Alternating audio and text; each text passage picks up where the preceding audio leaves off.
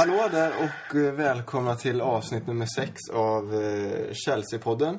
Det har varit ett uppehåll här på en vecka för det var lite komplikationer förra veckan, men nu är vi tillbaka i alla fall. Och det är jag, Andreas Sjöström, och så har jag med mig Oscar Karlström. Hallå, hallå.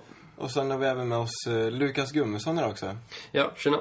Du kan väl presentera dig lite för lyssnarna och säga vem du är i alla fall. Ja, jag heter då Lukas Gummesson, bor i Stockholm, hejat på Chelsea, ja, ungefär sedan Abramovich kom. Spelade en del FIFA. Det var genom FIFA till exempel som jag fann Chelsea. Fast hela min släkt håller på precis andra lagen Chelsea i Premier League, så blev det Chelsea ändå liksom. Det är bra. Och vi har ju en del matcher att ta upp eftersom vi som sagt hade ett uppehåll förra veckan. Men vi tänkte väl i alla fall börja med dubbelmötet där i Europa League, Rubin Kazan. Och vi gick vidare. Första matchen blev det... Vad fan blev det? 3-1 väl? 3-1 var vi med. Ja just det, Torres gjorde 2 mål där. Det var jävligt roligt att se. Skitstraff också. När de tog på armen där på Terry. Ja, som fick emot sig. Ja, jo, precis. Nu. Men det gjorde ju ingen skillnad som tur. Vi fick väl en straff emot oss i andra matchen också. Ja, det fick vi. Ja, just det. Ja. De var ju ännu värre. Han rörde honom ju inte ens. Jag kommer fan inte ihåg. Det är så jävla mycket matcher så jag kommer knappt ihåg. Och mycket straffsituationer har det varit också, så då blandar man ihop det. Men nej. Han spelade sketa, kom bakom honom där, så bara la han sig. Ja, just det stämmer, ja. Nej, men som sagt, det gick ju vägen ändå. Det kändes rätt klart redan efter första matchen, tyckte jag. Ja, det kändes... Jag var rätt bekväm med den 3-1-segern. 3-1 var väl i underkant, kändes som. Tyckte vi var bättre rakt igenom, alltså hela matchen. Mm. Och sen var det väl lite att vi slappnade av och bjöd in dem igen mot slutet av matchen nere här i Ryssland i torsdags. Ja, precis. Jag tyckte vi har kritiserat Bertrand en del, men jag tyckte fan han gjorde bra. Framförallt första matchen så tyckte han gjorde en jävligt bra insats. Ja, men han har varit bättre överlag de senaste matcherna, tycker jag. Även när han kom in där mot Sunderland helgen innan och mot Kazan också. Så det är kul att se. Tar initiativ och lyckas med det. Han brukar inte göra det annars. Ja, precis. Och lite som jag var inne på förut, att... Där på mittfältet har han inte varit riktigt lika bra, men på vänsterbacken kanske han är duglig trots allt. Ja, vi får se. En truppspelare förhoppningsvis i framtiden i alla fall att hålla fast vid. Jag tycker inte att han ska säljas i alla fall. Nej, absolut inte. Han har ju ändå varit i Chelsea i många år och det är kul om vi kan ha någon som är från de egna leden i varje fall. Ja, det blir inte så många sådana.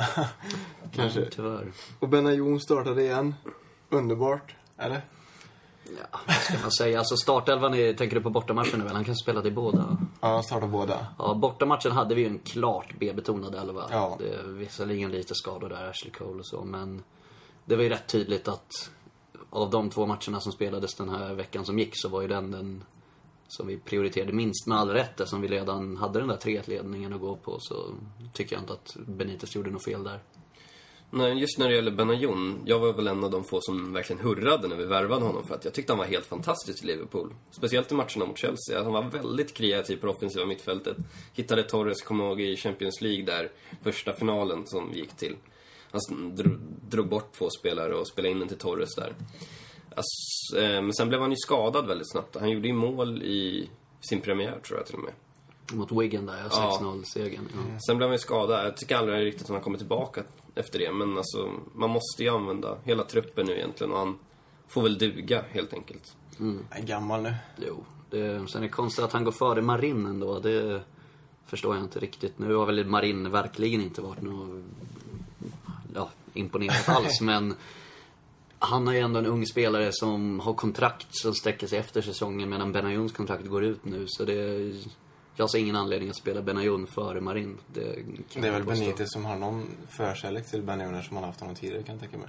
Så kan det mycket väl vara. Och sen, det är inte alltid spelare, eller vi fans håller med tränaren. Jag menar, vi ser ju inte allt heller. Vi vet inte vad som händer i omklädningsrum, träningsanläggning och så vidare. Utan vi ser ju bara matcherna och har våra förutfattade meningar. Och då kan man ju förstå om tränaren också har det. Vissa spelare han favoriserar. Det blir väl så. Det är väl ett naturligt mänskligt beteende, antar jag, att ha sina favoriter. Ja, såklart. Jag tänkte också på det där med att man inte använder spelare. Typ Malouda, även fast han har varit en riktig skiten senaste året. Han är ju bättre än Marin. Det är jag helt säker på att han får fan är. Och framförallt bättre än Benayoun. Kan man inte vaska fram honom? Han är ju ändå registrerad till Premier League-truppen sen i Alltså vad gör han? Jag tänker aldrig på honom. Nej, han har man ju glömt bort helt eftersom han har flyttats ner till ungdomstruppen där. Och när det ändå kom in en ny tränare, man vet ju inte, var det någonting mellan Malouda och Di Matteo som skar sig, eller var det mellan Malouda och klubbledningen? Det var väl antagligen Malouda och klubbledningen, skulle jag gissa, för annars hade väl Benitez plockat tillbaka honom. Ja. Han kommer nog aldrig mer göra en A-lagsmatch för Chelsea. Det tror jag verkligen inte, men som du säger Lukas, så hade det väl varit en lösning nu när vi har så mycket matcher, och att ta in honom, det hade jag inte tyckt varit fel. Men det som var mest positivt från första matchen mot Rubin i alla fall var väl att Torres såg riktigt jävla bra ut och gjorde 2 mål. Mm. Vi får käka upp det vi skrattade åt när Tobias sa att vi... Eller att han skulle bli bättre med sin sorgmask. Ja, verkligen. Här har vi anledning att be om ursäkt lite för Tobbe att vi nästan hånade honom där. Men han hade ju rätt. Men jag fortfarande ser inte riktigt sambandet mellan masken. Eller jag ser inte det, kausala sambandet. Att det är masken som har orsakat det, det tror jag inte. Men det är kul att se i varje fall att Torres lyckas med någonting. Det är trevligt. Europa League kanske är ens turneringen. Kanske går och skjuter oss till Europa League-titeln. Det får vi hoppas. Jag skulle inte förvåna mig. Nej, alltså han har ju höjt sig. Jag tycker han har höjt sig över hela säsongen jämfört med tidigare säsonger. Han började ju rätt bra tyckte jag ändå i säsongen, men sen blev han ju sämre och sämre, och så fick Sturridge fortfarande inte spela. Sen såldes ju han istället för att Torres borde ha sålts egentligen. Men det vore ju kul om han kunde komma igång och göra på kassan nu i alla fall. Det var ändå viktiga mål sett till att vi behövde vila spelare mot till exempel Rubin Kazan, som kan få konsekvenser i framtiden då, att vi kanske kan spela de bättre spelarna i de viktigare matcherna. Mm, absolut. Sen, även målet där i bortamatchen var ju viktigt och en bra lobb dessutom, och att det var första målet, det kändes redan där som att det var avgjort, även om vi i och för sig släppte in dem i matchen igen, så var det kul att se. Man har ändå gjort 20 mål nu den här säsongen. 18 väl. 20 läste jag. Jag har också läst 20 någonstans, men det står 18 i skytteligan på vår hemsida. Så, det är någon som skitsamma. Men jag tror att det är det. I och för sig vet jag inte, vi kanske inte räknar Community Shield, men det är bara ett mål. Däremot räknade vi klubblags-VM. Så. Men det är ändå en rätt bra siffra för att vara en så pass liksom, hånad och utskrattad anfallare. Ja, jag vet. Man glömmer ofta bort det. Han spelar 50 matcher också tror jag. 52 kanske, eller sånt där. Har han gjort det? Ja, jag tror det. Ja, så alltså, det är inte världens bästa snitt. Men... Nej, men det är ändå... Jag har gjort några mål. Ja. Om man ska liksom se allt man, eller gå efter allt man ser och hör, så låter det som att han har varit betydligt sämre än det. Och jag fick inte rätt. Vi slog vad när Lampard skulle slå sitt målrekord. Jag tippade på Robin borta, men han har ju fan varit helt iskall. Första matchen startade han mot Robin. Jag tyckte han var helt osynlig. Kanske svårt att dra sitt minnes, men jag kommer ihåg att jag skrev ner för att helt borta i matchen i 90 minuter. Ja, sen har han ju knappt fått spela något sen dess. Nej, det är ju oroväckande. Nu börjar man ju på allvar bli orolig om man ska ta det där rekordet eller inte. Och det ska ju naturligtvis inte gå före lagets bästa, men man vill ju ändå så gärna att han ska få sätta de där. Åtminstone 2 mål så han tangerar rekordet, men allra helst 3 eller fler så att han slår det där. Det vore enormt roligt. Jag fattar inte. Alltså det här med rekordet, det ska egentligen inte vara någon stress. Han ska ju få ett förlängt kontrakt, i alla fall på 1 år. Absolut. Det var en helt fantastisk passning han slog där till Torres i bortamatchen mot Kazan. Han tittar ju inte ens på Torres under 5 sekunder, och så vet han precis vart han är. De har ju tagit upp det hur många gånger som helst i halvleksstudion där vi har satt i alla fall. Han är helt fantastisk speluppfattning har han. Mm. Ja, han håller ju fortfarande, även om han inte är lika formstark i alla matcher som han var förut. Han har ju dippar, men han har ju fortfarande de här höga topparna också, så det är väl alla eniga om att han borde få förlängt egentligen, men det är tyvärr inte så det ligger till. Nej. Andra matchen, vi förlorade med 3-2, det var det slutresultatet i andra matchen i alla fall. Mm. Precis, men jag var aldrig orolig. Nej. Folk säger att men Rubin hade ju några chanser, någon nick där som i Fredrik rakt på check och någon chans till, men fortfarande skulle de ha gjort 2 mål i slutet där. Det känns väldigt, väldigt osannolikt. Och hade de gjort det hade vi kanske kunnat gjort ett framåt. Så det kändes lugnt. Ja, det var inte riktigt lika lugnt mot Sunderland. Vi vann väl med 2-1 till slut, men 2 självmål och 1 eget mål. Ja just det, vi gjorde ett självmål. Och, de gjorde självmål. Ja. Nej, det var en riktigt konstig match tycker jag. Det kändes som att... Ja, matchen kom aldrig riktigt igång på något sätt. Det var hafsigt spel och konstiga mål och, men oerhört viktigt att vi fick 3 poäng. Tottenham tappade dessutom poäng samtidigt, så det är de där matcherna vi ska vinna och vi ska komma topp 3 eller topp 4 framförallt. Ja, det är jävligt tätt nu. Arsenal gick ju förbi när de vann igår. Mm. Men de är en match mer spelad och en poäng mer. Precis. Så det är öppet, absolut. Det börjar bli jävligt. Hur många matcher är kvar nu? Jag har ju så jävla dålig koll på. Ja, vi har ju 2 hängmatcher. Mm. Och säg att, vad kan det vara? Jag tror vi står på 30 matcher nu. Ja, men det stämmer nog. Ja, och så har Tottenham och Arsenal spelat 31. Ja. Och sen har vi Tottenham med en hängmatch. Så den här jag tänkte, för de hade ju också en hängmatch, men den är ju mot oss, ja, precis. Mm. Så det... Tror ni att vi tar oss i Champions League? Jag tror det. Jag tror att vår vinnarmentalitet går före framförallt Tottenhams, men även Arsenals. Jag tror att vi blir starkare till slut. Jo, men där har du en väldigt bra poäng, för framförallt Tottenham är ju kända för att liksom, när det gäller som mest så är de som sämst. De är en riktig loser-klubb på det sättet och har varit de senaste åren i varje fall. Som när de hade chansen att komma 4 för Arsenal var det 2006, va? Så sket det sig i sista omgångarna där, och flera gånger tidigare så har de också haft chansen att gå till en Champions League men missat, gå långt i kupper eller vad det nu kan vara. De slog visserligen oss i ligacupen 2008, vilket grämer mig enormt. Men bortsett från det så de vinner ingenting och de misslyckas helt enkelt när det gäller som mest, och förhoppningsvis fortsätter de här. Ja, det var ju som mot Basel här. Det borde de borde väl ha slagit dem och gått vidare, men nej. De håller in helt enkelt inte. Den här tiden de hade chans på kämpade de till slut. Jag hade ändå velat att de hade gått vidare i den turneringen, för jag tror att det hade varit bra om de hade fått en dubbelmöte mot Benfica eller någonting. Eller mot oss. Ja, det hade de väl fått om man nu ska de hade tagit Basels lott. Precis. Så. Men man vet ju aldrig vilken lottning, men extra matcher för Tottenham är alltid extra matcher för Tottenham. Men de spelade hyfsat den matchen. Jag tror inte det har sett hyfsat ut på senare tid för Tottenham, och jag tror inte att det kommer gå så bra för dem i framtiden nu. Men de har ju inte haft Gareth Bale eller Aaron Lennon som har varit deras viktigaste spelare heller. Vi ser hur det blir när de kommer tillbaka, men... Man önskar att någon skulle bli skadad, men det gjorde ändå lite skönt i hjärtat när Bale vred till foten där lite. Jo, men precis, det är ju positivt för oss, för Chelsea, men... absolut. Men nu är vi ändå inne på det där med lottningen också. Basel. Vad tror du om det dubbelmötet? Eller det kommer vi prata om senare, men är det en bra eller dålig lottning sett till de lagen som var kvar? Det är svårt att säga. Alltså, jag vet inte. Man har väl egentligen inte tillräckligt koll på hur bra Basel är i förhållande till Fenerbahçe och Benfica. Det är oerhört svårt att säga, men av de lagen som är kvar så ser jag oss som det absolut bästa och mest erfarna, och vi borde vinna den där titeln oavsett vilka vi möter i en eventuell final. Så missnöjd rent sådär, det kan jag inte påstå att man är. Nej, men jag kan ju säga alla 3 lag är ändå väldigt starka hemmalag. Det såg vi till exempel, om ni såg matchen mot Tottenham, det var ett väldans drag på läktarna. Även Stadio Dalos i Benfica, svår match, och Fenerbahçe borta också, väldigt svår. Jag möter hellre Fenerbahçe och Benfica i Amsterdam än på en bortaplan i dubbelmöte. Så att jag tycker också att det var den lättaste lottningen i alla fall. Men vi ska slå alla de här lagen. Alltså, det är ju en blåbärsturnering det här egentligen. Mm, absolut. Sen fick vi ju, apropå det du är inne på med hemmaplan och bortaplan, så har vi ju hemmamatchen i andra matchen. Vilket alltid är en fördel, enligt mig i varje fall. Och även statistiskt så är det ju så att man har godare möjligheter att gå vidare om man har andra matchen på hemmaplan. Så nej, det borde vi väl fixa. Du ska åka ner? Jag ska åka ner, precis. Jag satt redo när lottningen var och hade flygresor uppe på... hade hemsidan uppe för att kunna boka till alla 3 destinationer. Så blev det Basel, så var allt bokat och klart, och flyg från Basel till London sen för att ansluta till medlemsresan som är på helgen därefter, bortamatchen mot Basel.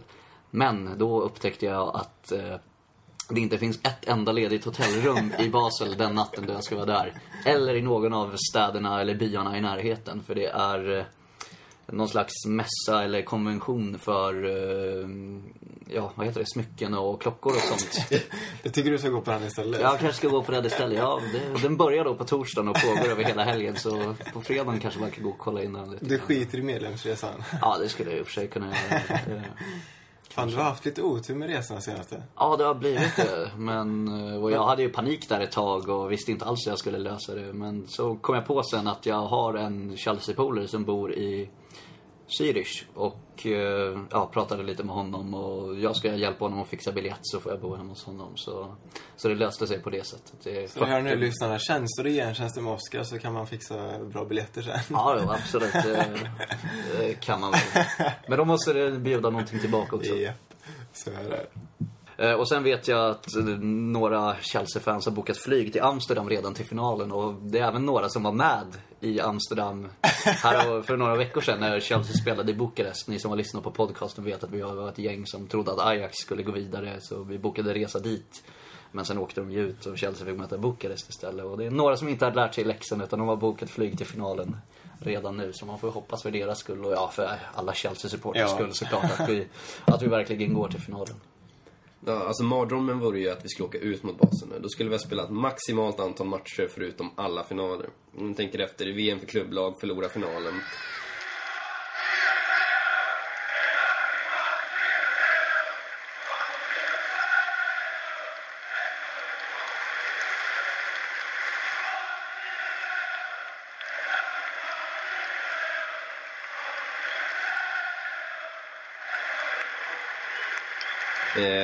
Ligacupen, spelade 2 matcher mot Swansea, åka ut, spela omspel mot Brentford och United och sen ändå åka ut i semifinalen. Alltså det är tufft att spela så här många matcher och ändå inte vinna någonting.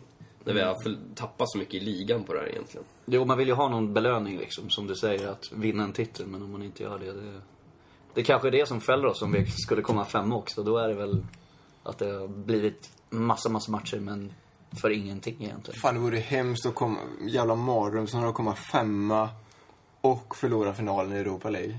Ja, alltså, nej men... Eller råka i semin. Ja. Men ännu värre att förlora finalen. Ja, kanske. Någon som skrev i forumet där att det här var ju säsongen när vi skulle ta många titlar. Vi skulle ha Community Shield, vi skulle ha VM för klubblag, Champions League, Premier League, FA Cup, Carling Cup, allting skulle vi vinna. Och till slut så står vi bara kvar med chanser på Europa League som inte ens var med från början på listan. Ja. Det har varit en usel säsong egentligen, sett i Chelsea ögon. Det har det ju verkligen. Man vill bara att den ska ta slut så vi kan börja om på ny kula. Men gärna då plocka den här Europa League och se till att vi är i Champions League nästa år också. Och framförallt usel med tanke på, som du säger, de möjligheterna vi hade innan säsongen och plocka titlar och vara lite mer framgångsrika. Så är det ju katastrof sett i det. Mm.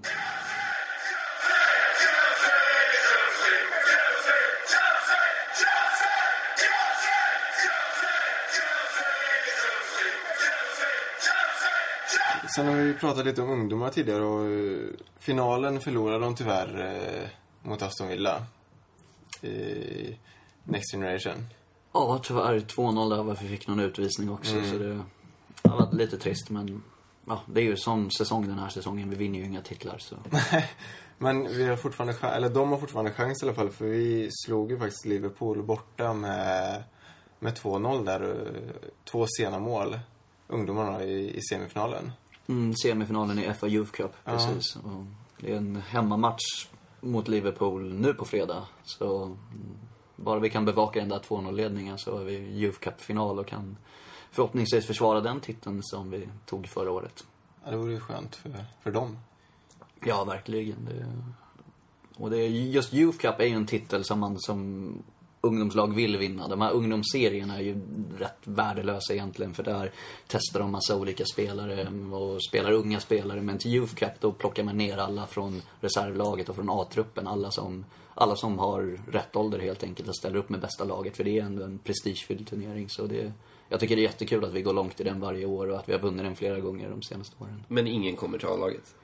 Där har vi det stora problemet och, som vi har pratat om tidigare i podcasten. Det gäller att det blir någonting av dem sen. Antingen att vi kan sälja dem och få in pengar till klubben eller få A-lagsspelare helt enkelt. Det känns som att många ändå har gått till andra Premier League-klubbar. Typ Jack Cork är ett exempel i Southampton. Han har gjort det ju riktigt bra den här säsongen. Mm. Så att det finns nog truppspelare i alla fall, typ som Bertrand i ungdomslagen i alla fall att få fram. Vi behöver inte få fram den här Lampard eller den här Terry för varje spelare, men i alla fall att någon kanske blir en truppspelare, så är det 100 miljoner mindre att slösa. Absolut, och sen den dagen om vi säljer dem vidare så har vi intäkter då också, så det är det absolut. Men däremot, vi behöver väl en ny Terry eller Lampard snart. Ja, ålderns höst. Och igår så åkte vi tyvärr ut FA-cupen mot City. Vi förlorade med 2-1. Vad var det som hände? Ja, det kändes som en rätt hafsig match på något sätt. Det tog lång tid innan det blev välordnat spel från något av lagen, tycker jag. Eller varför, framförallt från Chelsea. Det var mycket liksom kontringar och sånt där. Och det kändes som att vi kom inte in i matchen förrän i andra halvlek egentligen. Alltså jag tycker Benitez saknar en väldigt otydlig spelidé för den här matchen. Matchen börjar City bäst. De trycker ner Chelsea, kontrar. Oscar, han gör ett bra defensivt jobb, men han är ingen kontringsspelare på det sättet. Där är det ju bättre att ha en Ramirez på det offensiva mittfältet om man skulle kontra, eller den här Sturridge som såldes då, tyvärr. Så att Oscar i den här matchen var ett felbeslut redan från början, i mitt tycke. Sen så förstår jag inte vad Lampard inte har att göra på den här banan. Alltså. Varför är inte han på plan istället för Oscar från start? Ja, nej, för mig hade han gärna fått bort det. Det kändes som att det vi saknades var lite liksom någon som tog tag i det och försökte. Alltså vi har varit inne på så många tidigare också att det är ingen ledare i start på plan när vi bänkar både Lampard och Terry. Mm, precis, och det måste man ju ha. Någon som liksom ryter till och får igång de andra och sådär. Och det är väl framförallt Terry som gör det, men även Lampard gör väl det mer än många andra spelare i laget i varje fall. Så det är konstigt, men det syns ju även på det fysiska spelet. Om man kollar på Citys 1-0-mål där Yaya Torre får gå fram egentligen. Ingen går på honom egentligen. Och hade Lampard varit på den där banan där, då hade han ju tryckt till honom förmodligen. Eller om Ballack hade varit på banan så hade han flygit åt helvete. Men, vi saknar fysiska spelare på mitten. Om man kollar på våra omställningsmöjligheter där Gareth Barry eller Sabaleta går in och drar en riktigt ful tackling. Som stoppar upp våra anfall som lika gärna hade kunnat leda till ett mål. Vi gör inte det. Vi låter Yaya Torre springa vidare. Och det är ett problem i dagens Chelsea. Vi är lite för mesiga helt enkelt. Det finns inte så mycket tyngd med Oscar, Mata och Hazard. Och sen så har vi Ramirez. Mikael är väl en enda, men han är väl ingen fysisk spelare heller på det sättet. Sen så har vi Bertrand på vänsterbacken och spelar kved. Inga monster vi har som liksom andra lag blir rädda för. Yaya Touré är en jävla människoätare för fan. Jo, men han körde ju över vårt mittfält på egen hand nästan. Så vi hade det ju tufft. Sen tycker jag överlag i matchen, vi hade ju inga marginaler på vår sida. Nej. Alls. Okej, visst, det är stolpe in på vårt mål, men det är det på ett av deras mål också. Men första målet, då strutsar ju bollen Citys väg. Så han bara får ju med sig den där Nasri på något konstigt sätt och sen domsluten har vi inte heller flytt med. Jag vet inte om vi kommer in på det sen eller om vi kan börja gnälla redan nu. Nej, men framförallt kan jag börja med straffsituationen när Kompany tog av tröjan på Torres. Utan att jag var helt övertygad om att det var straff. Ja, men det är ju en solklar straff, absolut.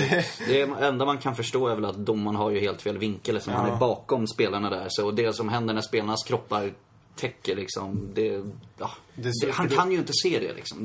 Det får man ändå köpa någonstans, men det måste väl finnas en måldomare som måste ha sett att den slits av. Man ser ju hela bröstkorgen på Torres. Alltså, har de måldomare i Premier League? Eller i FA-cupen? Jag för mig att jag såg några.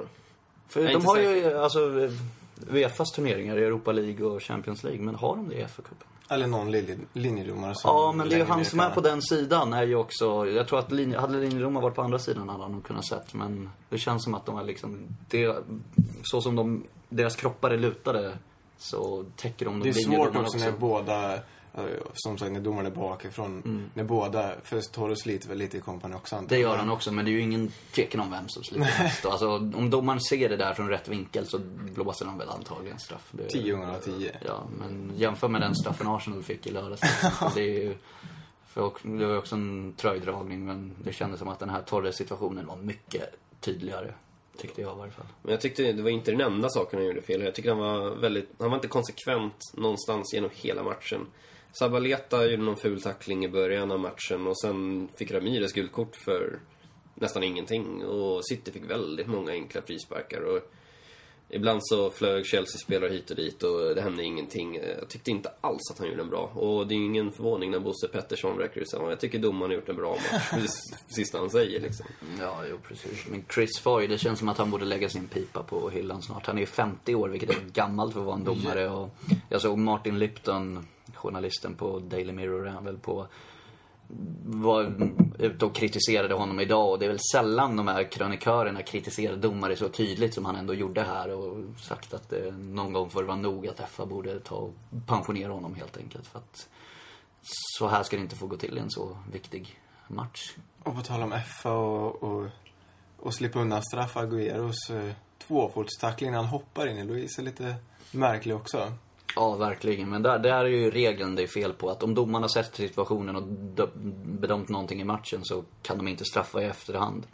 Men problemet är att han såg antagligen inte det där själva tvåfotshoppet, utan han såg, det var ju frispark redan innan när Luis blev nedriven, och det var ju det han gav en frispark för, inte för det där överfallet. För hade han sett det ordentligt då hade han väl gett ett rött kort där också, för det är ju regelvidrigt verkligen. Ja, det är som du sa, regeln är ju, måste göras om, och ja, alltså sen är ju inte FA mest kända för att göra de mest korrekta besluten i de mest krävande fallen heller, men ja, mycket behöver förändras inom FA. Det enda positiva med att han inte blir avstängd är att City möter Tottenham nu i helgen, så att Agüero kan spela mot dem och förhoppningsvis se till så att Tottenham inte vinner den matchen, men i övrigt så ja, det är ju katastrofalt egentligen. Och vi fick ju ändå, vi låg, Agüero gjorde dessutom mål.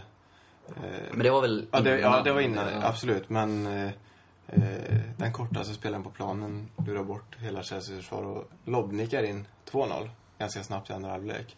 Ja, det är ju inte positivt, men just då tyckte jag det kändes som att vi verkligen inte var ute. Att man hade den här United-matchen uppe på Old Trafford färskt i minnet, och det kändes som att vi kunde komma tillbaka, vilket vi var rätt nära att göra. Vi hade ju ett par bra chanser efter målet också. Ja, vi hade, eller först och främst var det jävligt snyggt målet av Bayern. Väldigt fint. 10 sekunder efter att Torres kom in. Han satte fart och sen så blev det mål. Torres-effekten. Men och sen så framförallt Matas lägen, när jag var helt övertygad om att han skulle peta den förbi och bara lägga in den, när 4 meters målvakten fick ut sina armar. Ja, det var ju återigen en sån här situation då bollen inte riktigt ville studsa vår väg. För först var det väl, om det var Hazard eller någon som skulle spela fram Mata där och slå en alldeles för kort passning, och man tror att anfallet är över, men sen 2 gånger till så lyckas vi alltså få 2 chanser till i samma anfall, men det ville sig helt enkelt inte. Vi hade ju en period där vi borde ha tryckt in 2-2, och jag tyckte inte att vi förtjänade att förlora matchen, men jag tyckte inte heller att City var oförtjänta vinsten. Nej. Men den där försvarsmissen till 2-0 målet, det var ju en individuell miss utav Ivanovic. Det var ju riktigt klantigt.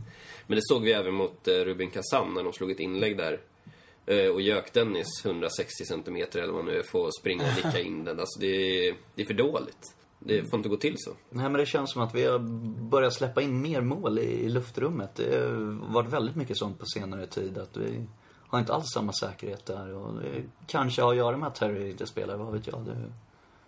Men jag har alltid känt så att när man har haft hörn emot sig, fan det är lugnt, vi är grymma på huvudet.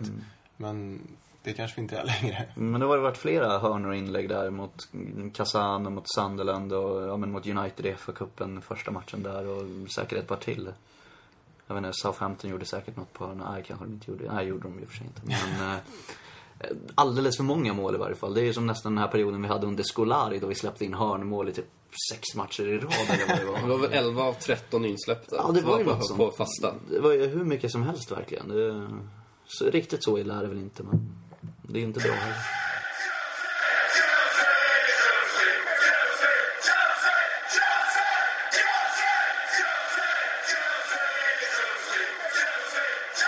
På onsdag så är det matchen, hängmatchen mot Fulham ska spelas. Derby i alla fall. Några känslor inför den matchen? Ja, inte överdrivet mycket derbykänslor i varje fall. Det är ju trots allt bara Fulham. Men återigen, alltså det är tätt spelschema, men ändå en match vi borde vinna och en match vi verkligen måste vinna. Vi måste ju vinna alla matcher, kanske inte vi måste vinna, men fler än vad Tottenham och Arsenal vinner i varje fall. Så jag tror på seger. Jag tror fan vi vinner det. Och så vore det skönt att ta tillbaka tredjeplatsen och vara 2 poäng före Arsenal igen. Det är väl det som är det viktiga. Ja, jag kommer ihåg Drogba, han var ju Arsenal-dödan, och Frank Lampard, han är utan tvekan Fulham-dödan. Fulham är nog det lag han gjort mest mål emot, är jag ganska säker på. Det kan det nog vara, han har gjort en hel del i varje fall. Ja, han har gjort väldigt många mål på framförallt Craven Cottage. Så att han är given i startelvan i alla fall. Ja, det återstår att se om Benitez väljer att spela honom eller inte. Han har gjort 2 mål där vid minst 2 tillfällen i varje fall. 2 mål i samma match. Jag har för mig att han har gjort 13-14 mål på dem. Mm. Jo, det stämmer nog. Det vore väl perfekt. Kommer han lite närmare det här rekordet också om han får spela och stänka in någon. Ja, och sen så är det lite vet jag, hetare match på söndag tycker väl jag i och för sig, eller i alla fall mot Liverpool. Ja, den är väl extra het den här gången med tanke på vem som är vår tränare. Att Liverpool-fansen kommer ju hylla Benitez när han kommer dit, och det är alla Chelsea-fans som är där kommer ju bli förbannade på det, och så det kommer nog vara rätt hett på läktarna just därför, för annars skulle det vara en halvdöd match ändå, för Liverpool-säsongen är ju slut mer eller mindre. 2 raka 0-0 nu, så de har ju väl ingen chans på Europaspel. Nej, jag tror inte det. Senast mot Reading dessutom, det är väl inte så jävla bra att spela 0-0 mot dem. Nej, så det är väl Benitez som kommer vara i fokus i den matchen. Ja, det beror ju helt på vilket lag man ställer upp. Om man väljer att vila lite spela mot Fulham, eller om man väljer att ställa upp med bästa lag mot Fulham eller mot Liverpool. Vi får se. Alltså, det kan gå lite hur som helst. Om Suarez får in något snubbelmål så kan det ju gå lite hur som helst liksom. Vi får se om våra spelare har det psyke som krävs nu inför slutspurten. Vi har haft rätt svårt för Liverpool på senaste tiden. Nu slog de i och för sig den viktigaste matchen som var FA-cupfinalen förra året. Men annars är det länge sedan vi har slagit dem i ligan. Och förlorade ju även i Carling Cup förra året. Sådär. Och Anfield-matchen förra året var ju betydelselös egentligen några dagar efter FA-cupfinalen där. Men även Stamford Bridge i år, hemmamatchen förra året. Och ja, det är 3-4 säsonger sedan nästan sen vi vann. Ja, det var väl Ancelotti där. Ja, Steven Gerrard tillbakapassningen när vi mer eller mindre säkrade ligan där för snart 3 år sedan. Det är väl senast vi slog dem i ligan, så det var länge sedan det känns. Ja, nu är det dags nu. Ja. Å andra sidan så var vi ju helt överlägset dem på Stamford Bridge och Terry gick in och nickade in 1-0 och så spelade vi ut dem totalt innan Terry blev skadad där, och då var det ju lite skakigt. Mm. Ja, den matchen i höstas här borde vi verkligen ha vunnit. Här råder ju inga tvivel om. Men det blev 1-1 och se vad som händer på söndag då. Men det måste väl ändå vara slutvila nu. Det är liksom onsdag till söndag. Vi behöver inte vila spelare mot Fulham för att kunna starta med ett bra lag på söndag mot Liverpool. Eller måste vi det? Kanske, jag vet inte hur trötta de blir. Ja, men det är ändå professionella fotbollsspelare. Det är klart de kan vara trötta. De spelar match, en jävligt viktig match igår mot City, men jag vet inte, jag tycker inte de behöver vila så jävla mycket. Ställa upp med bästa laget på båda matcherna, tycker jag. Ja, nej men det är så borde man det ju vara egentligen, men det får väl se vad som försiggår i vår tränares huvud och vilka spelare han väljer att spela. Sen bara hoppas att de som får chansen kan göra jobbet.